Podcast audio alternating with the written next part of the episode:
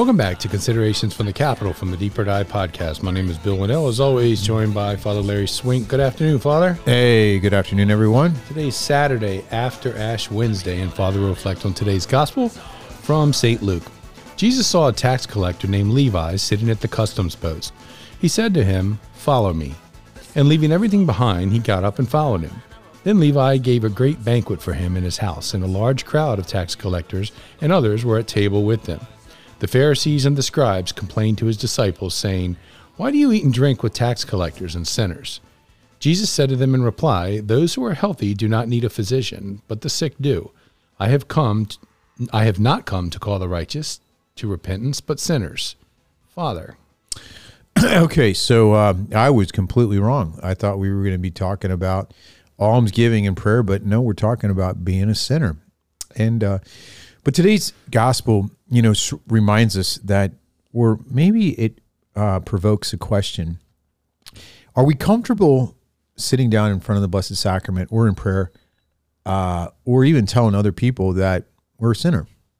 Uh, in essence, I mean, I think we all theologically agree with that statement, but sometimes we struggle with the fact that, yeah, I'm just like everyone else. I am a, a weak person and that I can commit sins, and if it wasn't for the grace of God, very horrible sins. I think even in the Imitation of Christ by Thomas à Kempis, he has a very um, provoking, or let's say provocative statement where he says, "You haven't really grown in humility until you're convinced yourself that you're you are c- capable of the most grievous of sins, that you have it in you to be able to do the worst thing ever."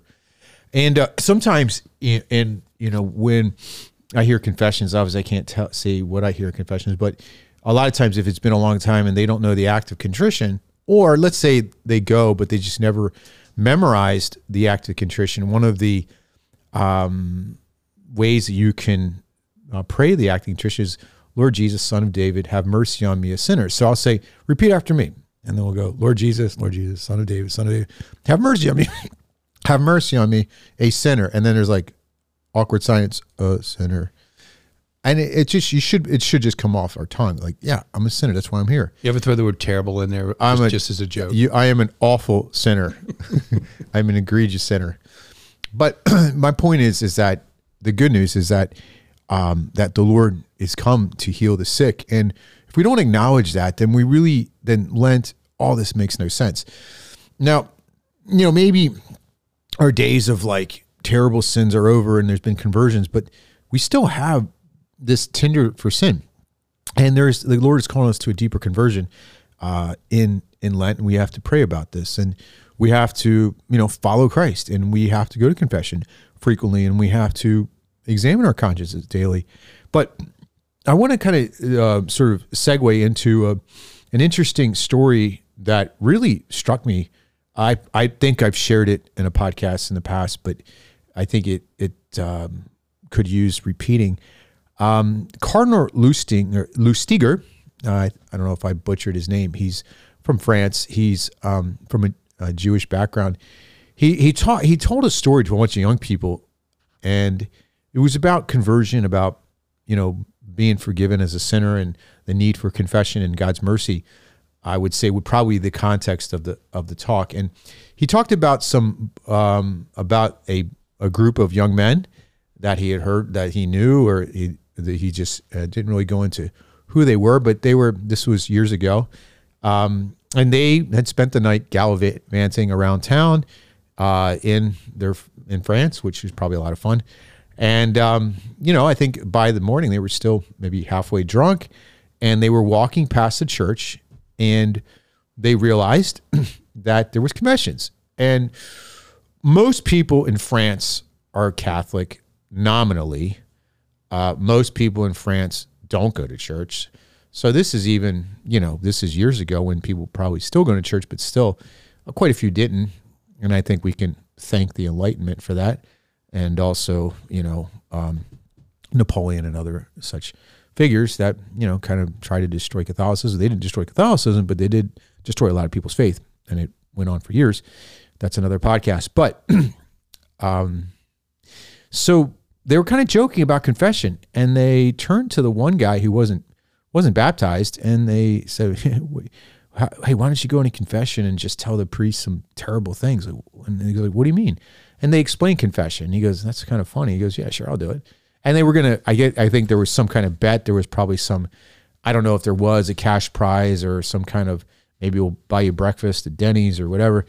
And uh, so he went in there, and he sat behind the the screen, a traditional confessional, and he began to confess um, you know, he had heard, been been sort of uh, prepped by the other guys about what to say. He said, "Bless me, Father, over sin," and he said, "It's been you know five weeks, and these are my sins." And he just started ripping off um, just really awful sins, uh, one after another, trying to get a rise out of the priest. The priest said absolutely nothing, never stopped him. And at the end of the confession, the old, you know, sort of stoic priest said, "Okay, are you finished?" He said, "Good." All right, wonderful. He said, okay, for your penance. And the guy's like, oh, what's he going to tell me? He says, and he's starting to get uncomfortable. He realized he didn't rattle the priest. He said, um, yeah, I'd like you to go into the front of the church and kneel down in the on the marble step. And I want you to look up at that crucifix where Jesus is dead hanging there. And I want you to say, um, you know, in a pretty powerful voice, the following words. And I want you to say it three times. Jesus Christ, I do don't give a damn that you died for me. okay. And uh, he said, now say your act of contrition. There must have been an act of contrition written somewhere. He said it and he went forth and he did what the priest said and he knelt down. And probably for the first time in his life, he looked up at, at a crucifix and actually looked at it. And he said the following words Jesus Christ, Son of God, I don't give a damn that you died for me. And then he said it again, but this time it was a little harder. He said, Jesus Christ, Son of God, I don't give a damn that you died for me. And the third time, he just got to about Jesus and he just fell over and started crying. He got some kind of grace. And the old priest came up behind him and he said, Okay, son, would you like to make a real confession? And he's like, I'm sorry, Father, I'm not Catholic and it was a joke and I apologize. I'm not baptized. And the priest sort of smiled and says, "We can take care of that." And uh, he was entered into what we would now call RCA. Back then, it was just instruction in the faith, and he was baptized that Easter.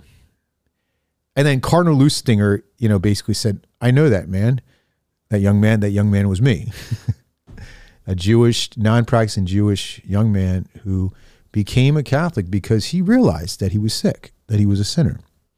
And truly, uh, people that know Lustiger would say he's a very holy man. Um, you know, he just, I mean, for that time, the church, when there was a lot of confusion in France, he was one of the strong ones. And, um, and I think it was because we're, he was given much. He was given a lot of graces. He was given a second chance, a third chance, a fourth chance. But like Levi, he decided to leave this life as a tax collector. And in the Bible at the time of Christ, that was a euphemism. When you called someone a tax collector, it meant you were a sinner. I mean, it would be like me calling Bill a gangster. You know, that would not be necessarily a compliment. It would be like, yeah, you just kind of live your own life and you don't care about people. You care about self. And so that's how they took it. And Levi left the custom post and he followed Christ. And the Pharisees, their problem was they were too proud to admit or even say out loud that I, like this man, Levi, am also a sinner in need of grace. And that's what our Lord railed on them over and over and over again. You brood of vipers, you whitewashed tombs. you know, like he saw, like he saw what we can't see. He saw their soul. And he was like, Here, let me break it to you you are not perfect and you're sick too, right? Uh, wouldn't it be amazing? I mean, just think about this for a moment. If you could go to a doctor, they put you in a chamber and they could tell you 100% what your problem is.